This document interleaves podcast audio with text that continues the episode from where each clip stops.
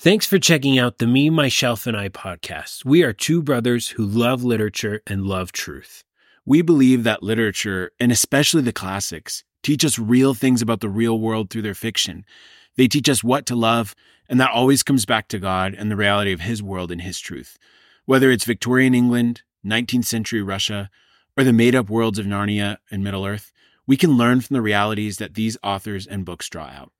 Literature does this in a creative, compelling, and memorable way in the stories it tells and the characters it portrays. Though these books are hundreds of years old in many cases, the truths they draw out still have value and application because the truth is absolute and timeless. For many, wading through the great works of Western literature, Shakespeare, Dickens, Austen, and Seuss feels like a daunting task. Goal is to present classic works in a fun and brotherly way. We think that everyone can enjoy great lit if they just get started. In the words of the great poet Auguste Gusteau, anyone can cook. We drop podcasts the first Friday of every month. Each podcast will focus on a new classic work.